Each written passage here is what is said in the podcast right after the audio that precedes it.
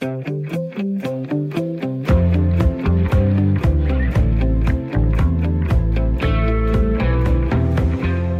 jeg skal købe nyt tøj til mig selv eller mine børn, så foregår det stort set altid på nettet. Det er nemt at sidde derhjemme og klikke de mærker ned i indkøbskurven, som jeg kender og holder af. Og jeg kan ofte finde et godt tilbud, når jeg er på jagt efter nye vinterstøvler til de små. Jens Christian, er shopping noget, du går op i? Uh, nej, det er ikke noget, jeg går op i, men jeg skal også have købt noget en gang imellem. Altså, jeg har også købt på, på nettet uh, helt traditionelt for mænd, måske vin, og så uh, 10 skjorter, samme størrelse, stort set samme farve en gang imellem.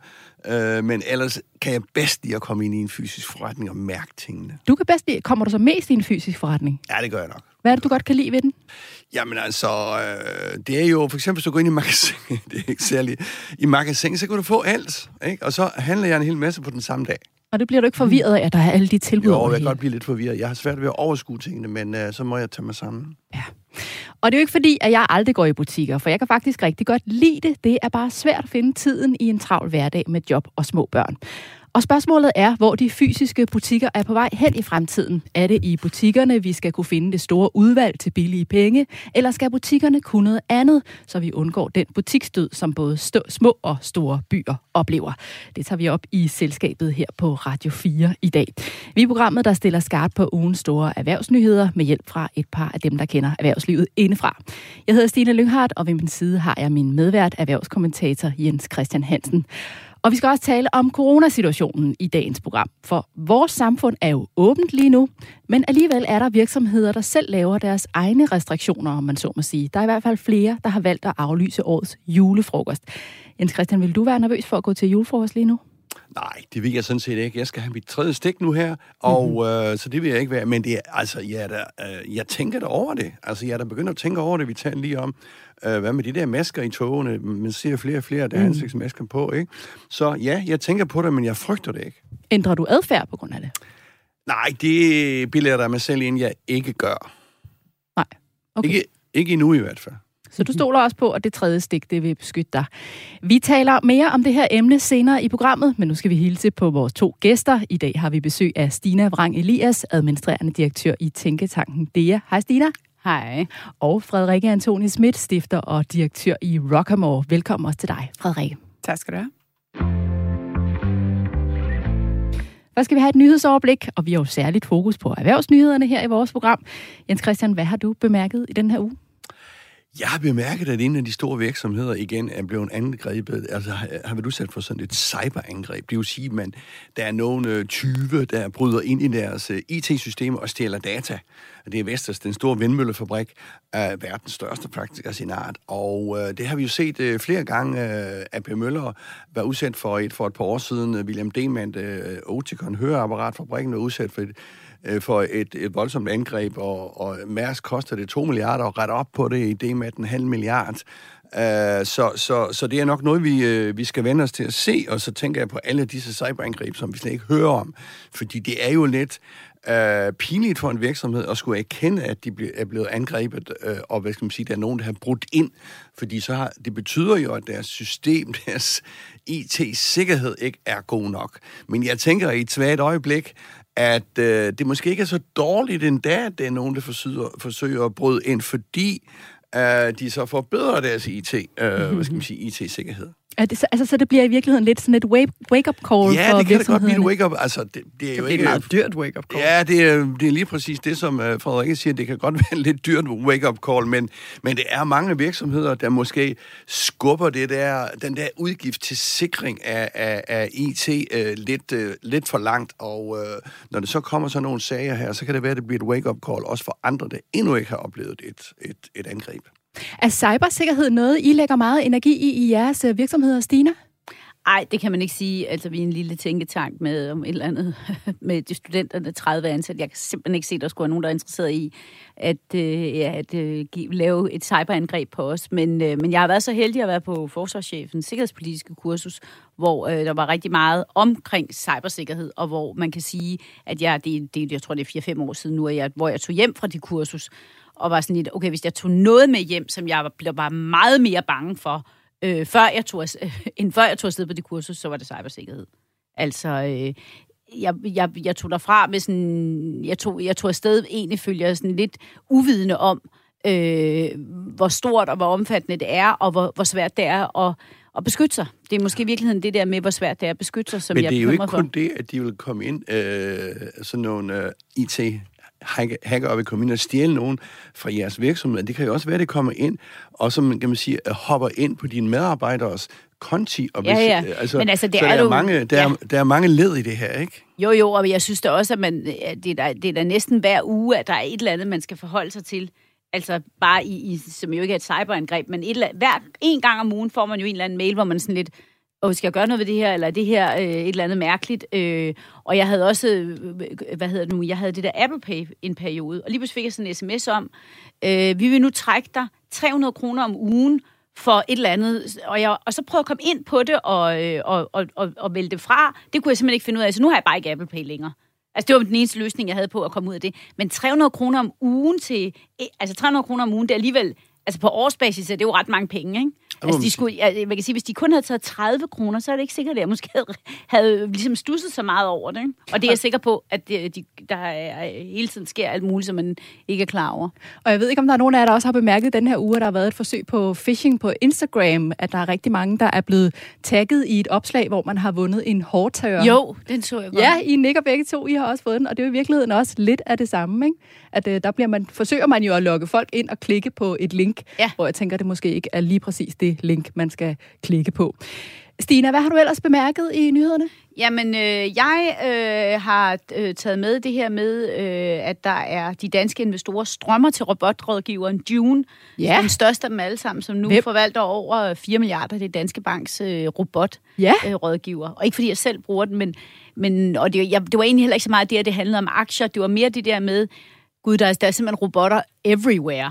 Øh, og det er bare at vende sig til det. Øh, ja, det var egentlig mest... Øh, det, var, det var bare sådan, for mig var det et eksempel på, øh, på at robotterne, robotterne kommer. Du siger, hun hedder øh, robotrådgiveren June. June. Ja, og hvad tænker du om, at robotrådgiveren June sidder og forvalter nogle penge? Jamen altså, øh, hvad hedder det? Øh, de tænker altså, jeg, øh, jeg tænker, at det, det betyder, at mennesker har meget mere tillid til robotter i dag, end man, man, man nok ville have haft for 5, 6, 7, 10 år siden. Øh, nu kigger jeg på mine, mine medpanelister. Det er det, jeg tænker om, det er, at, at de tænker, at en robot kan gøre det, kan gøre det øh, lige så godt, øh, måske på nogle punkter bedre end et menneske, fordi det kan overskue meget mere øh, information, øh, kan jeg tage meget mere data ind og analysere meget mere data end, end den menneskelige hjerne. Men det mister jo, den har jo selvfølgelig ikke den der sensibilitet, som den menneskelige hjerne har. Hvad tænker du her, Frederikke? Jeg blev lige mærke i, at alle services, der skal få os til at have det godt og være sikre, de er alle sammen øh, blevet givet kvindenavne. June, Alexa, Siri. Tænkte jeg bare lige hurtigt, jeg vil bemærke. Ja. og hvorfor over bemærker du lige det? Ja, nej, jeg ikke tænkt over. Det er kvindenavne. Kvindestemmer. Ja, ja, Ja, ja. anyways. Øh, inspireret af det her med aktier, så er jeg lidt den modsatte. Jeg kender June, men jeg øh, kan bedre lide at gøre det selv, så jeg synes, det er sjovt at sidde og kigge i, hvad for nogle aktier, der fungerer, og hvad der ikke fungerer. Og øh, så investerer jeg ret meget efter det, jeg synes øh, giver mening for min hverdag. Og lige for tiden, der kigger jeg på et virkelig stort, øh, virkelig stort virksomhed, der hedder Blizzard, som er spændende, ja. fordi de laver nogle af verdens største games. Min mand er gamer, så han følger med i det, og jeg følger lidt med i den der business case, for den er spændende. Men de har nogle, nogle virkelige hoveder til at sidde og udvikle de her games. Og det, der er spændende, er, at, at de typer, der udvikler games, typisk var dem, der blev valgt sidst til alle fester i gymnasietiden. Så de har øh, et eller andet form for ambivalent forhold til kvinder, og når de så pludselig sidder i en magtposition, nu generaliserer jeg her, men når de sidder i en magtposition, så har de rigtig svært ved at styre den der magt, de har over for de kvindelige ansatte eller medarbejdere. Så man har bare set sådan på stribe nu, fire eller fem af de største gamingvirksomheder i USA, haft skandaler, hvor det er spiludviklerne eller CEOs'ene, eller de her typer, der sidder højt oppe på kagen, skal vi sige det, som simpelthen behandler deres kvindelige ansatte fuldstændig forfærdeligt. Og Blizzard er en af dem. Altså, hvordan behandler dem forfærdeligt? Jamen, de har haft sådan, du ved, den der puttefest-samtale, vi havde i Danmark, ikke? I Nordsjællandske gymnasier, hvor man skulle holde puttefest. Det er jo sådan noget gange 100. Så det er jo, det er jo middag, hvor de skal være let på klæde. Det er sådan noget med, at man skal ned og kravle på alle fire, hvis man skal om mandagen, fordi man skal have klap i numsen, og altså sådan, det er helt, helt ekstremt. Og altså selv efter US, amerikanske standarder er det fuldstændig utilgiveligt. Men det, der er spændende at kigge på aktien, fordi den går jo hele tiden op og ned, hver gang der sker noget, eller nogen bliver fyret. Så det er højre og venstre hjerner halvdel, der ja. arbejder her, kan du sige, i dit hoved med hensyn til den investering? Ja, og så er der sådan lidt reality show over at følge den der aktie, fordi deres, deres guldæg, deres allerdygtigste spiludviklere, hele grunden til, at det er så stor en virksomhed, det er dem, der skaber problemet det er dem, der behandler de ansatte dårligt. Så, så de, har længere snor, de har længere snor, tror Det har de haft, og det er derfor, der har været så mange problemer, fordi det bare har sådan akkumuleret over årtier. Mm. Og nu med MeToo bombarderede det, og så kom der bare sådan 100 kvinder frem, hvis ikke 200 kvinder. Og i Blizzard tror jeg, de er over 600 nu. Det er helt sindssygt, så mange, der er blevet dårligt behandlet. Men de kan jo ikke bare fyre spiludvikleren, for så er de jo ikke noget der er jo noget værdigrundlag, så det er jo nogle virksomheder tilbage. Så hvad var jeg tungest? Penge eller øh, ordentlige arbejdsforhold? Det er jo det, vi så skal holde øje med i nær fremtid. Det er derfor, det er spændende. Jeg har faktisk lige, altså apropos den her sammen, jeg har lige i dag haft en meget lang samtale med min pensionsrådgiver, som jeg har haft udsat i virkelig, virkelig lang tid, for det er ikke lige top of mind for mig, men hvor jeg jo fik ændret min portefølje til at investere i... Øh, altså, det, det blev jo heller ikke spurgt om for fem år siden, vel? Altså, vil du investere i klimarigtige... Øh, øh, altså, hvordan skal din portefølje være sammensat? Altså, så vi har meget mere en holdning til, hvad det er for nogle selskaber, vi ja. investerer i i dag? meget mere. Ja, for meget mere. Også ja. på virksomhedsbasis. Altså, ja. vores virksomhed har for eksempel kun pension i klimaaktier. Ja. Så alt, hvad der bliver investeret fra virksomhedens side af, det har vi sådan pre-booket. Så kan ja. du putte ovenpå af dit eget valg. Lad os runde nyhedsoverblikket af her. Tak til jer alle tre. Du lytter til Erhvervsmagasinet Selskabet på Radio 4. Jeg hedder Stine Lynghardt og er vært sammen med erhvervskommentator Jens Christian Hansen. Vi er i fuld gang med at dykke ned i ugens store erhvervshistorier sammen med vores to gæster. De er i dag Stine Rang Elias, direktør i Tænketanken DEA, og Frederik Schmidt, direktør i Rockamore. Og nu skal det handle om fremtidens butik, for rundt omkring i landet er der butikker, der må kaste håndklædet i ringen og dreje nøglen om. Og det er ikke kun i de små byer. Der er også tomme butikslokaler i de største byer, København og Aarhus. Og spørgsmålet er, om det er noget, vi bare må leve med i takt med, at handlen på nettet stiger, eller om butikkerne skal indrette sig på nye måder for at tiltrække kunderne. Frederikke, du er selv butiksejer, du har et skofirma. Er det vigtigt for dig at have fysiske butikker? Du kunne jo også bare nøjes med at sælge på nettet. Ja, altså vi er jo født online, så vi er jo det, der hedder et DTC-brand, Direct to Consumer. Så vi er et online brand, men der gik ikke lang tid, før det fandt, jeg fandt ud af, at man bliver nødt til at have en offline erfaring eller experience, en eller anden form for oplevelse, som kan vise Rockamore brandet. Og det handler rigtig meget om, at jeg sælger en feature, som hedder, at de er behagelige at gå i. Og så sælger jeg noget, øh, skal vi kalde det indpakning, at de er lavet rigtig lækkert i Italien, de er håndlavet. Og begge de to ting vil du gerne opleve, inden du køber dem. Samtidig så stoler du ikke helt på shipping services. Det kunne også være, at de blev glemt ude på vejen. Det kunne være, at du skulle deal med GLS, det gider du ikke.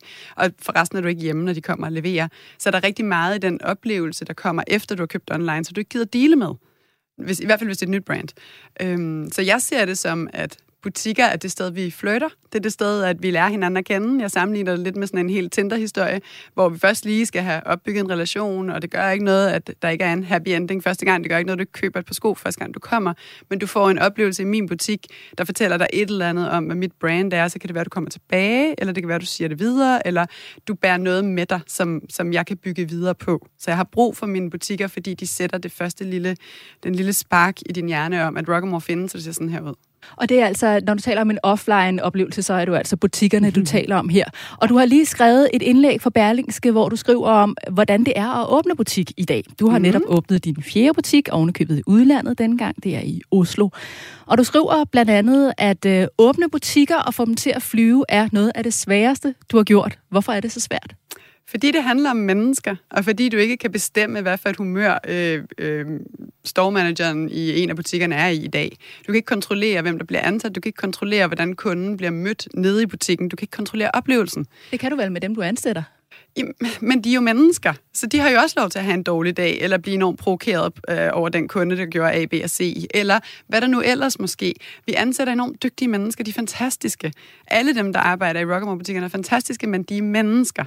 Det, der er øh, udfordringen, er jo det samme, det som også er fordelen online. Der er jo ikke mennesker. Det er jo den samme oplevelse hver gang, fordi du sidder og kigger på nogle billeder, og du kigger på nogle tekster, og du får en eller anden skræddersyet oplevelse, vi har tænkt igennem fra start til slut. Nede i butikken, der skal ikke særlig meget meget til, hvis du bliver provokeret eller synes eller noget. Eller øh, om lørdagen for eksempel har vi enormt travlt. Og så øh, glemmer man nogle gange at spørge, om folk vil have et glas champagne, som ellers er kutume i vores butikker. Der kan du altid få champagne ligegyldigt, hvor ofte du kommer, ligegyldigt om du køber sko. Men så glemmer vi det om lørdagen, fordi det er travlt, og så bliver du enormt ked af det. Hvorfor bliver du ikke tilbudt champagne? Det havde du læst et sted, at du skulle få, og nu fik du det ikke, og hvad var det? Godt se, det er bare sådan en split sekund. Og så har jeg allerede skabt en dårlig oplevelse hos kunden. Og det er det, der er så svært, det der med at kontrollere oplevelsen og sikre den, at det altid er det samme kvalitet. Men, men er det også noget, som, altså, det kan du vel heller ikke have snor i? Altså, er det ikke også noget, Jamen, du må slippe, slippe som butiksejer, at det er jo sådan, det er? Nej, kunder er det vigtigste overhovedet, og hvis ikke jeg har gode kunder, har jeg ikke noget brand, og jeg har ikke nogen virksomhed. Så jeg skal kontrollere deres oplevelse så meget, jeg kan. Og hvis den bunder i, at de piger, der står i butikken, skal være glade, så skal jeg finde ud af, hvordan jeg får dem glade. Hvis det bunder i, at jeg ikke har de rigtige folk, så må jeg finde de rigtige folk. Hvis det bunder i, at jeg kan nok champagne, så må jeg købe mere champagne. Jeg skal finde ud af, hvor, hvor den ligger henne, og så skal jeg sørge for at løse det. For det, der også er med butikker, det er, at det er jo et eksternt led af Rockamore, så hvor jeg sidder på kontoret og kan se ting så kan jeg jo ikke se det nede i butikkerne. Så det er jo hele tiden mig, der skal opdage. Der er hele tiden en detektiv, der skal på arbejde for at finde ud af, hov, det er faktisk, fordi de havde ikke glas nok om lørdagen. Det er derfor, at de ikke får tilbudt nok champagne, så vi skal købe nogle flere glas. Men det var der jo ikke nogen, der sagde. Det er bare et eksempel, men den der sådan, tankegang om, at folk siger til, hvis der er noget, der kan blive bedre, den findes ikke i butikker. Butikker er passive. Handler det ikke også øh, lidt om sådan, øh, hvilke forventninger man, øh, øh, hvad skal man sige, stiller op over for kunderne? Altså hvis man stiller nogle kæmpe store forventninger, at vi kender lidt fra markedsføringsområdet, øh, ikke? Og så kommer du ind, og så får du en, øh, en nederen øh, oplevelse. Jo, måske, men Altså, der er jo du- meget få mennesker, der shopper i magasin, som du gør. De fleste vil jo have en oplevelse. de går jo ikke ind med en indkøbsseddel og skal have listet fra A til Z. Nej, det gør jeg heller ikke. Øh, Jeg laver der øh, enkelte impulskøb, hvis det er det, du tænker på. Nej, men jeg tænker på det der forventningsafstemning. Øh, Altså, hvis man går ind i en af de der dyre Prada, eller hvad de nu hedder alle sammen, så forventer man vel et eller andet ekstraordinært, og måske også i dit butik, ikke? Fordi nu ved man jo, at man får champagne, skal jeg lige huske det på lørdag. Øh, så så, så, så er, er det ikke også noget med den der forventningsafstemning, man som øh, butiksejer skal være meget bevidst om? Jo, men det vil da være fjollet af mig ikke at bygge et stort luftkastel op, og så prøve at nå det. Det vil da være åndssvagt at sige, du får champagne nogle gange. Du skal bare lige være sikker, altså du skal bare lige vide, at det er ikke altid, vi kan lykkes med det. Det er da åndssvagt. Jeg har bygget Ja, min butik, ja. ja. så jeg har en bar i midten. Jeg har ikke nogen disk, jeg har en bar. Ja, det- Netop fordi du skal blive serviceret, Men er det ikke også noget- ligesom i en bar. Men er det ikke også noget af det, jeg, kan, jeg nu sidder jeg bare og kommer i tanke om alle de der cases, man har læst, når jeg har været på sådan noget IMD og Wharton Business School og sådan noget. Der man, sidder man jo netop og læser om nogle af de, nogle af de virksomheder, som er allermest succesfulde. Altså Singapore Airlines for eksempel. Hvorfor Singapore Airlines det fedeste at flyve med? Det er fordi, den altid er god service. Altså, mm-hmm. de har ledet deres, altså, de er en servicevirksomhed, der virkelig har ledet ud i sidste led, så du altid oplever god service. Eller, øh, jeg kan huske en kæde af sådan nogle små boutique-hotels, altså, hvor der også var sådan, altså noget af det, som de også kunne, det var netop det der med, de kunne lede ud i sidste led, og nu kan jeg ikke huske, hvad det var for nogle greb, de brugte, men, men det er jo det der med at lede serviceoplevelsen helt, altså så du, så du, så du er så sikker på, at som overhovedet muligt, at, øh, at hver gang du flyver med Singapore, så er det, så er det god service, og øh, man kan sige, jeg ved næsten altid, at jeg får dårlig service, hvis jeg kører med DSB. Det er ligesom en del af deres brand. Ja, Men så det er der jo- kan du kun blive positivt Nej, overrasket. ja, der kan jeg kun blive positiv men service er ikke en del af DSB's brand. Det er det bare ikke. Altså, hvis det var det, så ville de lede deres virksomhed på en anden måde. Men øh, det er jeg sådan set enig i, men nu skal vi måske også give DSB fri, de har det også hårdt. Men, men i hvert Nej, fald det skal så, vi ikke. Fair nok. øh, men i hvert fald, så, så synes jeg også, at der er noget sådan lidt mere branche-specifikt, som man er nødt til at snakke om. Fordi en ting er, at vi alle sammen gerne vil have god service, men der er ikke rigtig nogen, der gider at give det. Der er meget, meget få mennesker i velfærdssamfundet, der er interesseret i at levere service. Men Frederikke, vil vi have den gode service? Fordi butikkerne dør jo også Jamen, mange jeg vil- steder. jeg- det er jo fordi, det ikke er unikke oplevelser eller steder, hvor man ikke føler, at man får en unik service. Det er jo fordi, du kan undvære den, ellers så vil den jo ikke dø. Du havde også en kommentar, Stina? Nej, det var bare fordi, at øh, jeg har øh, i de sidste to år har jeg haft den fornøjelse at være moderator ved en konference, hvor vi uddeler øh, årets øh, elevpriser for, inden for handel og logistik. Og der mm. tror jeg, at næste år så vil jeg invitere Frederikke, fordi der, der møder man virkelig nogle af de der unge mennesker, som bare er, som er så innovative og er så dedikerede. Altså i år, der gav vi en pris til for eksempel en, øh, en ung mand, som var i Sportmaster, som havde lavet sådan et projekt, der hed, øh, øh, han havde parret sko. Altså der åbenbart, så er det sådan, at der, der tit bliver der, er der kun én sko, og så har han så fundet en eller anden system til, hvordan han ude på hovedkontoret kunne parre alle de her øh, enlige sko, så der kunne blive solgt flere sko. Øh. Men, men jeg tænker bare, der er jo nogen, det er jo, altså der er jo nogen unge, som øh, ønsker at gå ind i det erhverv, som, som virkelig giver den en skalle, som jeg tænker vil være, elsker at arbejde hos dig?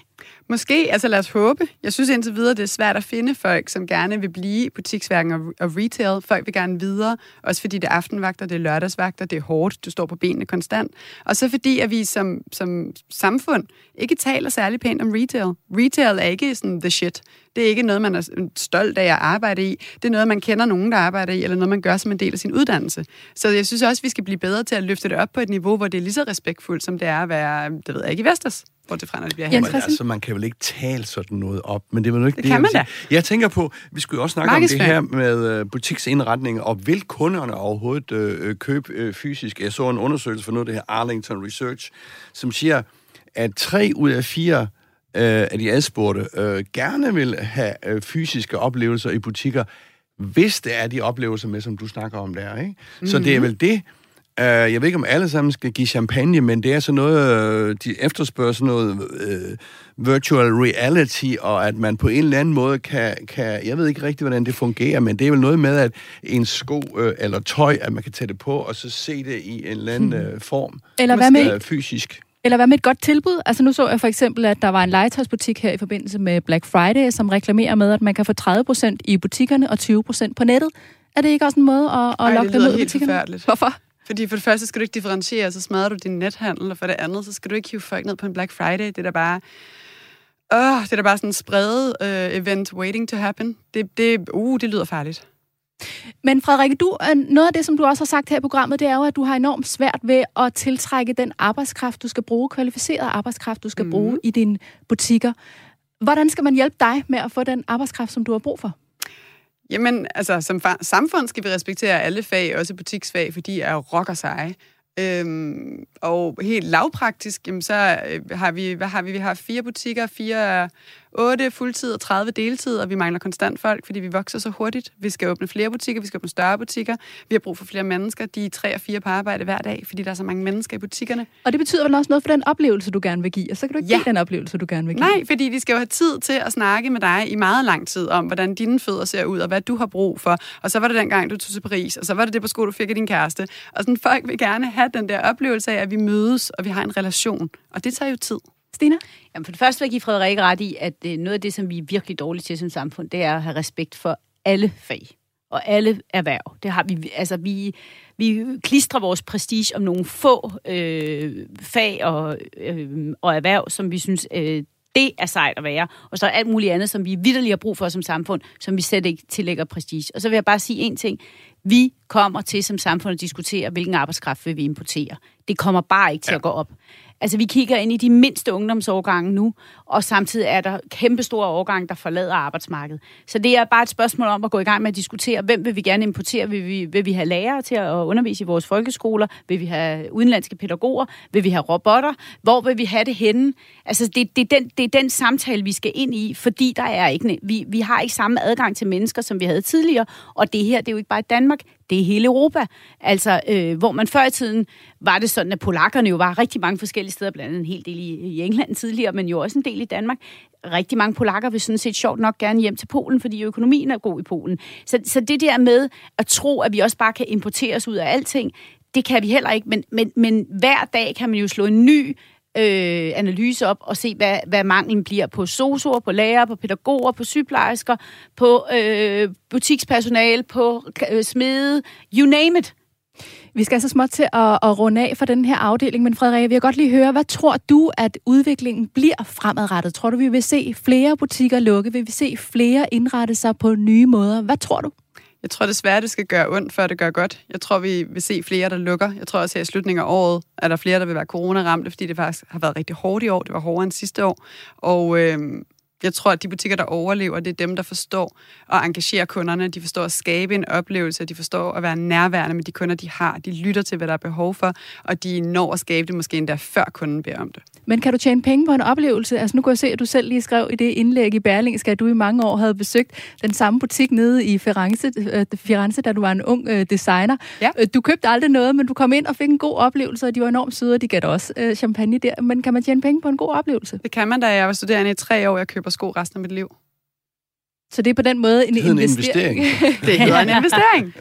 Og var det det, de havde øjnene oppe for i den butik, du kom? Det, Nej, i den butik var der jo folk, der havde sagt til mig, at de skulle levere den bedste service til alle, ligegyldigt hvordan øh, den person, der kom ind ad døren, så ud. Og det er også noget, der er, der er ret vigtigt inden for de eksklusive luksusbutikkerne, ikke? fordi mit produkt ligger i luksuskategorien, men jeg gør ekstremt meget ud af ikke at opføre mig som luksusbutikkerne, fordi det er sådan nogle, man bliver bange for at gå ind i. Der er alt hvidt, og alle kigger ondt på dig, og du må helst ikke øh, træde uden for, for stregerne, og du skal huske at tage, dig, tage pænt tøj på den dag. Ikke? Så det er vigtigt for mig, at man skaber noget, der er nærværende, og hvis du gør det, så er det igen relationen, og en stærk relation holder hele livet. Vi runder dagens første emne af her. Det bliver spændende at følge udviklingen for butikkerne de kommende år. Når vi vender tilbage efter nyhederne, skal det blandt andet handle om nogle af de virksomheder, som på egen hånd har besluttet at aflyse årets julefrokost, fordi de vil undgå coronasmitte, selvom myndighederne siger, at man godt kan holde julefrokost. Og vi skal også runde, hvad det vil betyde for erhvervslivet, hvis der bliver indført flere restriktioner, efter at både antallet af smittede og indlagte er steget. Lyt med efter nyhederne her på Radio 4.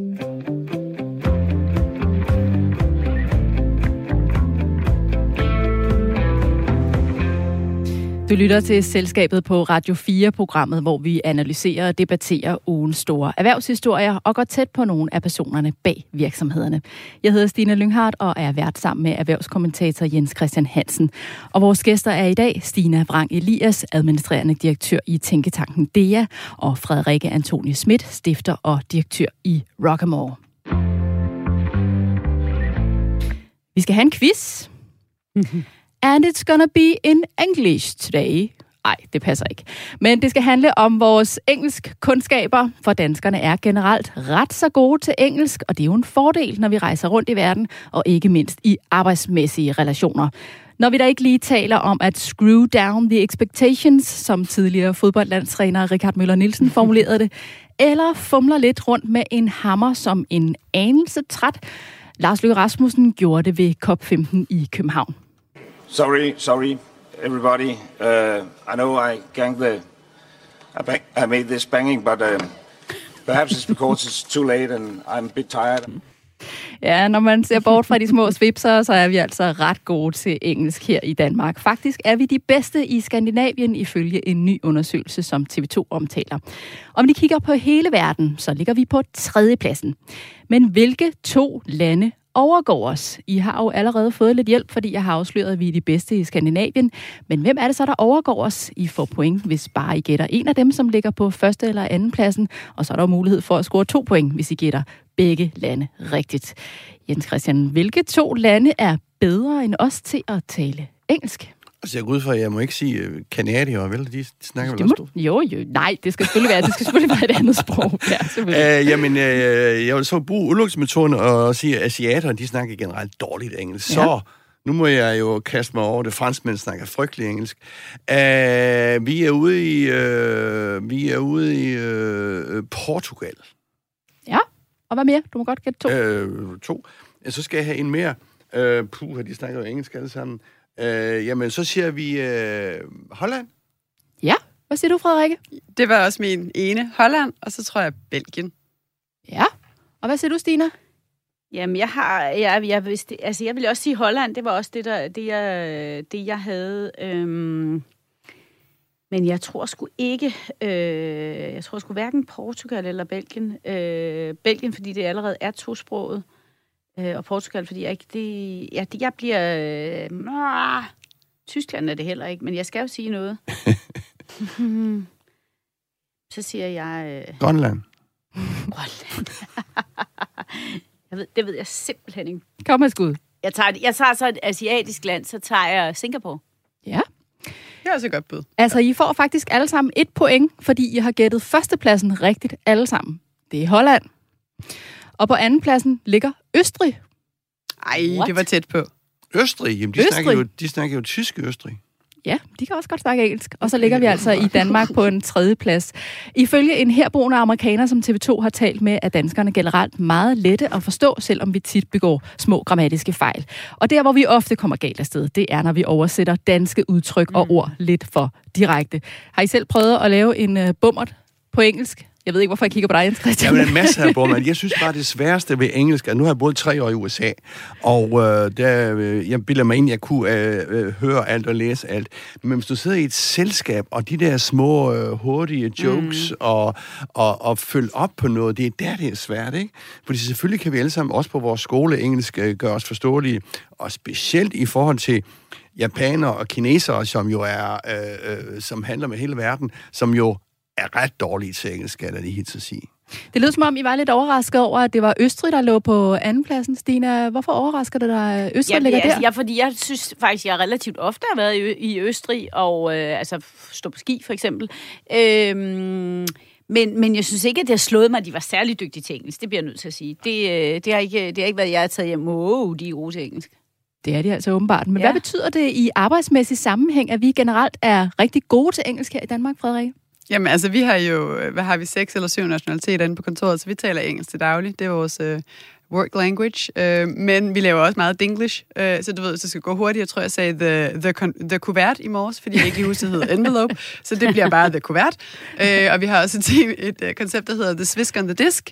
ja. Hvis der ligesom er problemer, så finder vi en sviske, så er det bare lidt sjovere på dansk, end det vil være på engelsk. Så altså, jeg tror, øh, det, det, det skaber noget glæde, og det gør, at vi mødes på en anden måde, men ja, vi skal ikke sige mig fri men for de sprog der er dinglish. altså, Men sprog er jo virkelig, altså sprog er jo meget, altså det er jo en svær ting. Altså når du siger, Jens Christian, det der med, jeg har også boet i USA, øh, og jeg har også boet i Sverige, og det der med, før man ligesom bliver, altså får alle de der nuancer, det, det går der utrolig lang tid. Min mand, han har været professor i, øh, i Oslo i otte år, og han synes, det var skønt at komme hjem og, og forelæse på dansk, fordi som man siger, du kan simpelthen ikke bruge humor på samme måde. Altså, mm. det kan du bare ikke. Selvom det er, er Norge, som er virkelig dygtige til at forstå dansk, altså meget dygtigere til at forstå dansk end, end svenskerne for eksempel. Men er det godt for os rent arbejdsmæssigt, Jens Christian, når vi ser ud men i verden, er vi det er da. gode til Alle de engelsk? store virksomheder har jo engelsksprog også, øh, som i Rockamore der, men, men jeg tror bare ikke, man skal overvurdere det, fordi altså, som sagt, japanere kan altså ikke snakke engelsk. Men altså den største handelsnation for 20-30 år siden i USA, som lavede alle de store handler derovre, mm. jeg ved ikke, om man kan huske det, de var jo ved at overtage filmindustrien, og Jo. så gik det så ned ad bakke Ja, igen. ja. Men pointet er sådan set bare, at business, altså hvis du virkelig er inde i business, så er sproget ikke så vigtigt igen. Uh, det er i det er hvert fald altså ikke ikke alt enig i. afgørende, men det er, jo, jeg tror det måske, hvis man er i en butik, men hvis du sådan står og skal købe et filmselskab for 10 milliarder dollars og sådan noget, så er det nogle andre ting, der spiller, uh, selvom du har nogle japanere, der ikke kan, kan, kan sælge mig engelsk. Men jeg er der, Selvfølgelig. ja, nej, kom du bare Ja, Frederik. men det, der gør forskellen, er jo bare, at hvis du kan snakke det samme sprog, så kan du opbygge en relation. Og hvis du kan Præcis. opbygge en relation, så er det menneske vigtigt for dig hele livet, eller i hvert fald lang tid. Hvorimod, hvis ikke du kan forstå hinanden, så er det en one-time deal. Så kan det godt være, at du har købt det der selskab, men du kan aldrig nogensinde samarbejde mere. det er en god Ja, point. Og jeg har mange samarbejdspartnere, leverandører og produktioner, som ikke har noget med mine butikker at gøre, men jeg har relationer til dem. Og selvom jeg arbejdede et andet sted, eller de arbejdede et andet sted, så vil vi stadigvæk have den reaktion. relation. Altså nu er jeg jo min fjern, fjern, fjern fortid arbejdet i DI, hvor jeg blandt andet arbejdede med det her med sprogkundskaber, og hvor, hvor, hvor katastrofalt det faktisk er for Danmark, at vores tyskkundskaber kun går en vej, og det er ned ad bakke, fordi det jo er vores største handelspartner. Og tyskerne er ikke så gode til engelsk, og danskerne kommer bare øh, anstigende og tror, at man kan, kan lave en deal på engelsk. Men øh, hvis du står for en tysker, der er mest bekvem med at tale tysk, så er det, som Frederikke siger, det er utrolig svært at opbygge relationer, hvis du ikke taler det samme sprog. Altså, et, og den ene part jo er meget ubekvem med at tale engelsk i det her tilfælde. Så, så jeg tror, altså, sproget er jo nøglen til at forstå en kultur. Mm-hmm. Altså det kommer man bare ikke ud. Du kan, det er jo også derfor, at vi i Danmark synes, det er så svært for os at forstå, hvordan kan man flytte til Danmark og ikke forsøge at lære dansk, fordi det er nøglen til at være mm-hmm. sammen med os, det er, at man taler dansk. Så jeg tror, at vi skal passe på med at reducere sprogkundskaber til at være en teknisk disciplin. Sprogkundskaber er at opnå den det, det, altså ja, det, det lands kultur øh, og, og, og, og, og sådan en sensibilitet, kan man sige.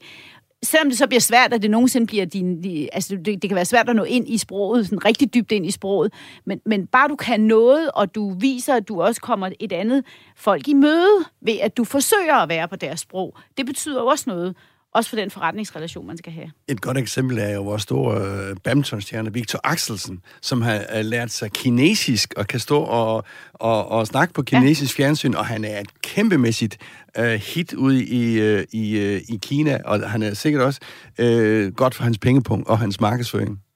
Lad os runde snakken om sprog af her. Jeg kan jo slutte med at sige tillykke til jer alle sammen, fordi I vandt jo faktisk alle sammen quizzen.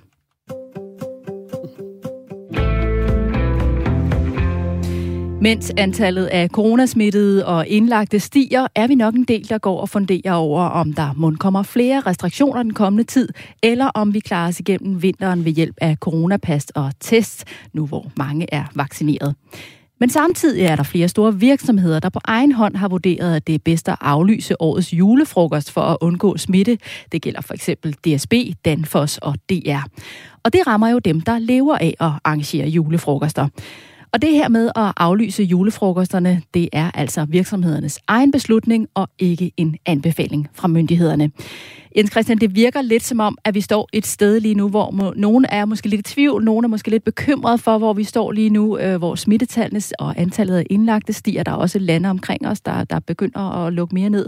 Og, og, og, og man spørger sig selv, om det er forsvarligt at mødes. Er det også sådan, du øh, oplever det? Meget, meget, meget stor usikkerhed i øjeblikket. Og nu havde vi jo så, øh, hvad det ikke, øh, sundhedsministeren, øh, der var frem og sige, at, øh, at de havde, øh, hvad skal man sige, de kloge hoveder til at sige, at øh, corona er en samfundskritisk øh, sygdom, og dermed kunne man, har man ligesom øh, banet vejen for at indføre nogle flere restriktioner. Jeg, jeg tror, der er Mette Frederiksen kom på banen i en halv næste uge og komme med nogle flere restriktioner. Ikke nedlukninger og, og, og de der voldsomme ting, men noget måske med masker og Uh, ligesom vi har det nu med coronapas, uh, som, uh, som uh, man kræver i biografer og re- restauranter. Og, svømmehaller. Og svømmehaller, hvor det er uh, så og så mange mennesker. Så, så det er meget, meget, meget stor usikkerhed i øjeblikket. Er I andre blevet mere påpasselige i jeres adfærd, efter at man jo netop har opgraderet sygdommen til et samfundskritisk sygdom, som jeg også tænker, at der i hvert fald er nogen, der lægger nogle signaler i? Hvad tænker du, Frederik? Øh, ja, altså jeg er jo tvunget til det på den måde. Jeg har en virksomhed, som både... Øh, skal sende en eller anden form for signal, men vi skal også sørge for, at vi passer på vores medarbejdere. Så jeg synes, vi, øh, vi har aflyst vores julefrokost meget irriterende. Men, men jeg synes, vi bliver nødt til det, fordi folk er usikre, og man kan ikke rigtig lide at skulle tage valget, om man gerne vil med, eller man ikke tør at tage med, og så må jeg tage valget for dem og sige, det gør vi ikke, og så må vi gøre det på et andet tidspunkt. Så jeg bliver tvunget til at tænke over det. Vi har også lavet øh, øh, regler om, at hvis du har været i nærkontakt, så skal, du have, så skal du testes, inden du kommer på kontoret. Fordi at alle skal have en følelse af, at kontoret er sikkert, eller hvad man skal sige. Øhm, men desværre er jo, at jo mere man prøver at skabe sikkerhed, jo mere usikkerhed skaber man jo fordi man begynder at snakke om det som noget farligt igen. Og det hader jeg virkelig. Og jeg kender flere, der har haft det, og siger, altså, it's a piece of cake, fordi nu er vi vaccineret, så det bliver ikke særlig slemt. Og, men vi skaber bare den her frygt en gang til, at det er meget sådan dem og os, dem, der er vaccineret, dem, der ikke er vaccineret. Og hele den der retorik, synes jeg er enormt svær. Men skaber man ikke noget usikkerhed omkring os, at der er så nogen, der vælger at gøre noget selv? Altså, I selv vælger at indføre nogle ting, og så sidder de måske over på nabokontoret og siger, hov, når nu har de aflyst deres julefrokost derovre, det må vi heller også gøre. Skaber det ikke yderligere usikkerhed, at man hopper med på det? Selvfølgelig gør det det, men min første prioritet er jo min ansatte eller min medarbejder, ikke? og jeg har to, der ringer til mig og er næsten grædefærdig bange for at komme ind på kontoret, fordi de ved ikke, hvad det betyder for deres hverdag. Hvad nu, hvis hende ved siden af har været til fest i weekenden med folk, der var smittet eller har været i nærkontakt, og ikke siger det til nogen? Hvad så, hvis jeg får det? Hvad med min far? Han er plus 90, det tør jeg ikke. Så folk har jo nogle, nogle store bekymringer med sig, og dem bliver jeg jo nødt til at tage vare på først. Så må nabokontoret vente. Hvad tror du, Stina? Tror du, der er flere restriktioner på vej? Ja, det er svært at forestille sig, at der ikke kommer et eller andet, men, men, ja, men hvor, hvor, øh, hvor, hvor gralt det bliver, det ved jeg ikke. Men jeg, jeg synes, det var interessant. Jeg talte med, jeg kommer meget i sådan en lille, en lille øh, sådan kombineret boghandel og café øh, lige hernede i Fjolstred, apropos, nu kigger jeg på Frederikke, apropos det her med at have en anden oplevelse.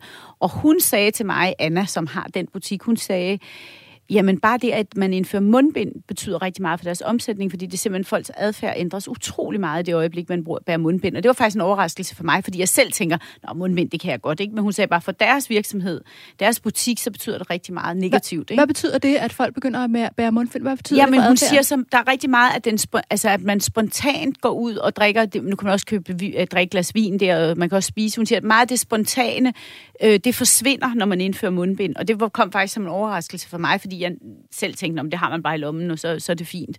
Så, så, så jeg tror, der kommer restriktioner. Øh, jeg kunne godt forestille mig, at, at mundbind kunne være en af de ting. Jeg kan se jo, jeg, tager, jeg pendler hver dag i toget. Jeg kunne se i morges, der var mange flere, der havde mundbind på i dag, end der bare var i går. Så, så, der, så, så der sker noget lige nu, synes jeg. Jens Christian? Ja, og, men det spændende er jo, øh, hvis det kommer, øh, så skal de jo diskutere det i det, der hedder pandemiudvalget i Folketinget, og øh, tidligere er det jo gået glat igen, fordi øh, frygten var så stor. Altså Altså, jeg tror bare, det bliver en anden situation nu. Øh, jeg tror, det, det bliver et politisk øh, slagsmål øh, om, øh, hvor meget og hvor hårdt øh, man skal slå ned her. Man ser mange steder i udlandet voldsomme demonstrationer. Altså, jeg tror, det var dig, Frederik, der snakkede, et, at, det, at vi er ved at blive opdelt i to hold, ikke? Mm. Altså, de er vaccineret, og så de ikke er vaccineret, og de slås mod hinanden. Øh, eller ikke sådan... Jo, altså, jo, men det gør de jo. nogle gange, mm. ikke? Jeg så i Holland, var det ikke en 30-40.000, øh, øh, hvad skal man sige, øh, øh, kritikere, der var på banen, ikke? Mm. Øh, så, så, så det er et meget øm, øh, ømfindtligt... Jeg synes øh, altså også, sådan, som privatperson, synes jeg, det er rigtig svært, det der med, vi, vi har lagt den linje, der hedder, vi følger myndighedernes anbefalinger. Det har vi altid gjort. Så, det, så vi følger myndighedernes anbefalinger. Men jeg har selv lige været i den situation, at min søn var smittet og fordi jeg selv er vaccineret, øh, så skal jeg jo i virkeligheden ikke gå i øh, selvisolation. Jeg skal gå ned og tage en test, og så skal vi teste på fjerde dagen, skal vi teste på sjette dagen. Men jeg aflyste jo alt i weekenden. Jeg gik jo ingen steder. Jeg skulle have været til julefrokost, og vi skulle have været ude og besøge nogle venner og sådan noget. Jeg gik jo til ingenting. Jeg gik jo i selvisolation og pålagde mig selv øh, mm. øh, nogle øh, skrappere restriktioner, end myndighederne egentlig øh, lægger an til. Og det tror jeg simpelthen er, øh, det er simpelthen en vane fra gamle dage, og så er det noget med, at man heller ikke, jeg har heller ikke lyst til selv at være, øh, hvad hedder det nu, øh, altså udsætte andre for den risiko, øh, som, som det ville være. Men vi er jo også bare et helt andet sted nu, end vi var sidste ja. år for eksempel, hvor mange flere er vaccineret, det er jo derfor, at vi kan holde vores Ja, og øh, i virkeligheden så burde jeg jo også slå fornuften til og så sige, når der står det, så er det nok fordi, de har lagt en, altså de har jo lagt en safety, øh, de har lagt en buffer ind jo, ikke? Altså, de tror jeg fra myndighedernes side. Så, så når jeg lægger noget ovenpå, Øh, Øh, altså vi har for eksempel besluttet os for at blive ved med at holde julefrokost, og så opfordrer vi så, vi vil opfordre medarbejderne til at blive testet, eller helst en PCR-test, men hvis ikke det, så en lyntest, og så holder vi julefrokost om fredagen, øh, og, så, øh, og så gerne også have en test, når man, altså om søndagen, så når, øh, efter, søndagen efter julefrokosten. Men ja, vi havde da også den diskussion, der hed, jamen vi er også et lille sted, vi er maks 30, vil vi have den samme øh, ople- altså vil vi have den samme attitude, hvis nu vi var 2000? Det er jeg ikke sikker på. Nej, men det er jo også det der med, hvad for nogle cirkler er du i til daglig, så hvis den cirkel, du er i, er den, du holder julefrokost med, så er det måske mindre farligt. Ja. Ikke? Men hvis vi kommer som et kontor og fire butikker, for eksempel, ja. så er der jo mange cirkler. Ja. Plus er der mange mennesker, der kan blive syge, og der er mange butikker, der så ikke er bemandet. Så der er jo også noget med konsekvenserne ja. Kan man arbejde hjemme? Kan man ikke arbejde hjemme? Yes, og det, det synes, kan vi jo, ind. Ja, og det kan vi jo, altså vi kan jo lave, altså bortset fra alt, hvad vi har konferencer og aktiviteter og sådan noget, så kan vi jo bare sidde hjemme. Ja. Registerne i Danmarks Statistik, de, øh, de, øh, smitter ikke. Men det er i hvert fald afgørende, at det kommer en bred op, at vi kan fortsætte med en bred opbakning. Og nu må vi så se, hvad politikerne bliver, bliver enige om, men det er meget, meget, meget øh, afgørende, synes jeg. Lad os lige prøve at høre, hvad danskerne siger, fordi vi har været en tur på gaden i København for at spørge nogle øh, af dem, vi mødte, om de synes, at der skal indføres flere restriktioner, nu hvor antallet af smittede og indlagte er steget. Øh, nej, det synes jeg ikke. Der er en rigtig stor del, der er vaccineret. Øh, så øh, min holdning er, at, øh, at at selvfølgelig skal være opmærksomme, men, men jeg tror også, at der er mere styr på det, end de, øh, de fleste går og tror. Så det synes jeg ikke, nej. Mm, jeg ved ikke, om jeg synes, man skal indføre flere, men måske man skal udvide dem, man har, og så øh, sørge for, at de følger øh, den strategi, man også har lagt for test lige nu. Jeg synes ikke nødvendigvis, at man behøver virkelig altså, så mange restriktioner. Jeg synes egentlig, det er vigtigere, at man ja, fortsætter på at få folk vaccineret, og ligesom sådan holder samfundet åbent. Ja, jeg har ikke tænkt mig at give mig ind i en større beskrivelse af, hvorfor. Det giver vel nærmest sig selv. Har hele forhånden hørt, hvordan at sygehuspersonalet de siger, at de kan ikke klare det. Så derfor. Hvilke restriktioner synes du, der bør indføres, hvis det var? Jamen, det er jo faktisk primært øh, coronapas alle steder, hvor det giver mening. Man skal bare være bedre at klare pas på hinanden, og ikke mere. Man kunne indføre, at man skulle øh, have en test øh, som stadig galt de der 96 timer, eller hvor meget det nu end er. Og så har man bare lidt mere sikkerhed for os, der så ikke er vaccineret helt færdigt endnu i hvert fald. Jamen, øh, jeg synes, vi skal begynde at overveje, om, om mundbind skulle indføres igen. Måske ikke i samme grad, som vi så i, i sidste gang, øh, bølge 2. Øh, men måske man kunne øh, øh, sp- space det ned til, at man holder det inden for måske restauranter, når man rejser sig, eller offentlig transport, hvor vi er mange samlet stadig. Ja, de fleste her synes altså som udgangspunkt ikke, at der skal indføres yderligere restriktioner, men at man kunne overveje at udvide coronapasset, mere test og genindføre mundbind for eksempel i offentlig transport. Hvis det bliver nødvendigt at indføre yderligere restriktioner, hvad vil så fungere bedst for jer i erhvervslivet, Frederikke? Jeg synes i hvert fald ikke, at coronapas er særlig sikkert. Altså, jeg var ude og spise med folk med coronapas, og der er mange af dem, der så var smittet for nogle uger siden. Ikke? Så det der med, at den gælder så længe, at den test, du tager over, at passet gælder så længe, siger jo ikke noget om, hvem du har været sammen med, og undervejs, hvem du kunne være blevet smittet af. Så hvis du har taget en test for to dage siden, jamen, hvem mødte du i går? Så jeg synes ikke, det er, jeg synes, det er en falsk sikkerhed. Jeg er mest fan af ham, der siger, at vi skal passe bedre på hinanden. Jeg synes, vi skal tænke over, hvordan vi rent faktisk begærter os i samfundet, og hvad er det, vi rører ved, og hvornår er det, vi spritter af, og hvordan er det, vi sørger for, at den næste ikke bliver udsat for noget. Og små ting, eh, træningscenteret, sørg for at passe, altså, rydde op efter dig selv, og sørg for at spritte af omkring dig, og når du sidder i transport, ja, måske mundbind, men den, med mere det mindset, der hedder, skal passe på de andre. Hvad tænker du, Stina? Hvad vil fungere bedst for jer? Jamen, altså, jeg, jeg tænker egentlig, at mundbind i kollektiv trafik kunne jeg egentlig godt leve med. Altså, øh, men jeg er selvfølgelig lidt, blevet lidt mere forbeholdt over for mundbind, efter at min gode øh, veninde Anna har sagt det lidt dårligt. Så, så, øh, så jeg tænker også, at måske coronapas, der havde, havde mindre, øh, altså hvor man blev testet øh, hyppigere, så det ikke øh, varede så længe. Øh, det kan vi bare ikke rigtig løfte, vel? Det ved jeg ikke, om vi kan. Testederne er jo fuldstændig overbooket.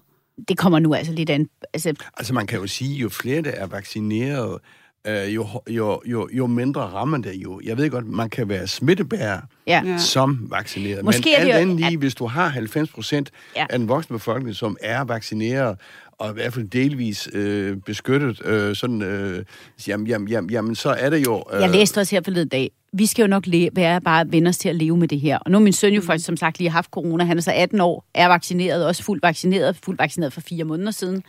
Altså, han har været en lille bitte smule forkølet. Altså, det har været et helvede for mig at sidde derinde, fordi han ikke har været rigtig syg.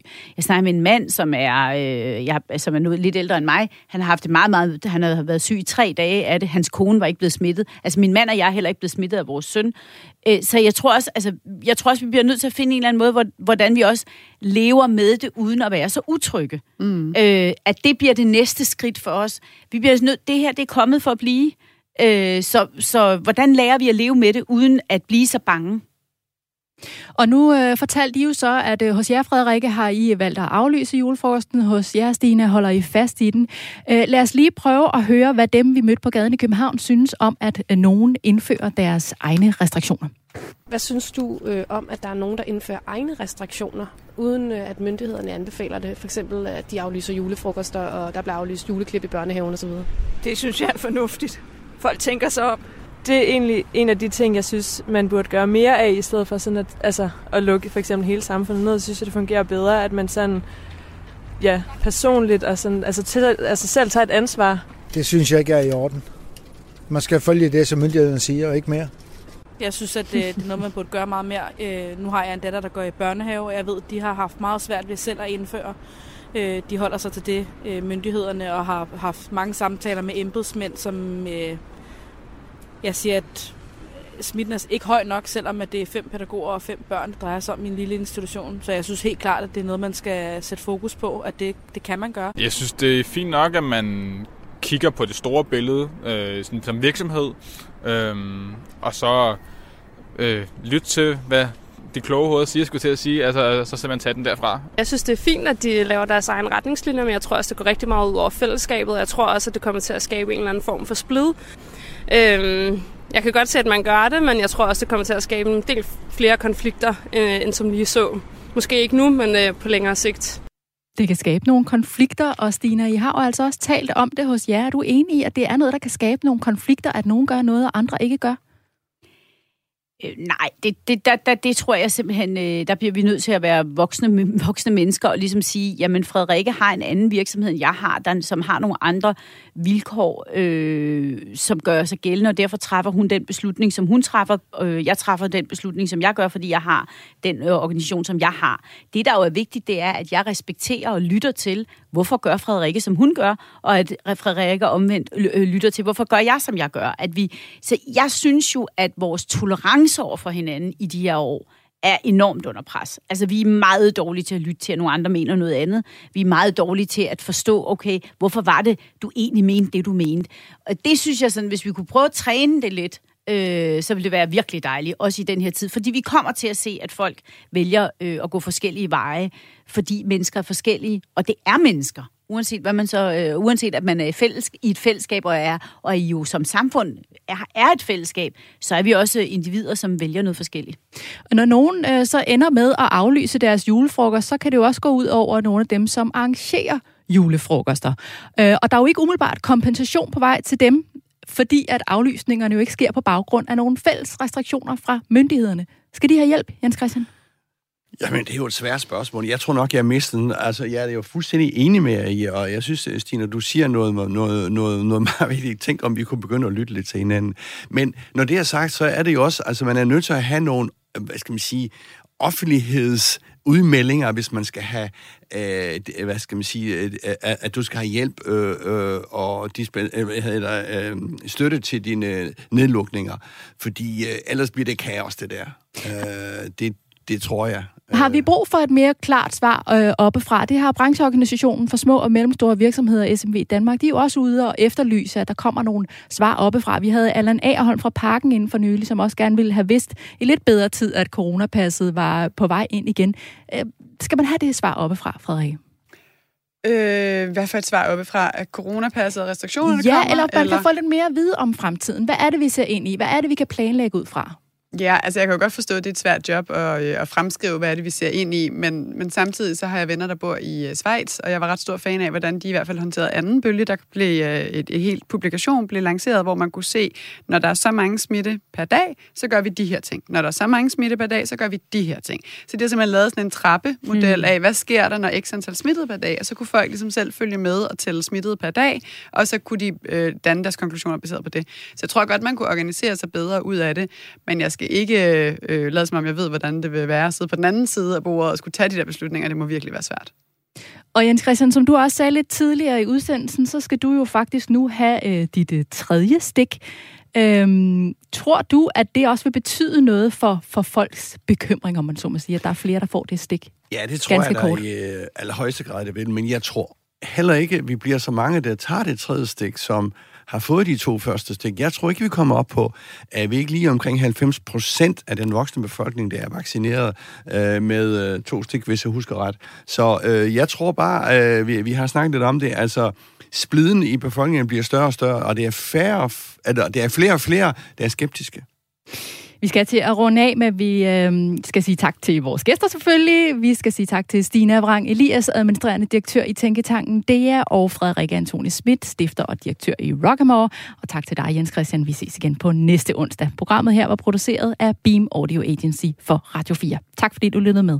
Mm-hmm.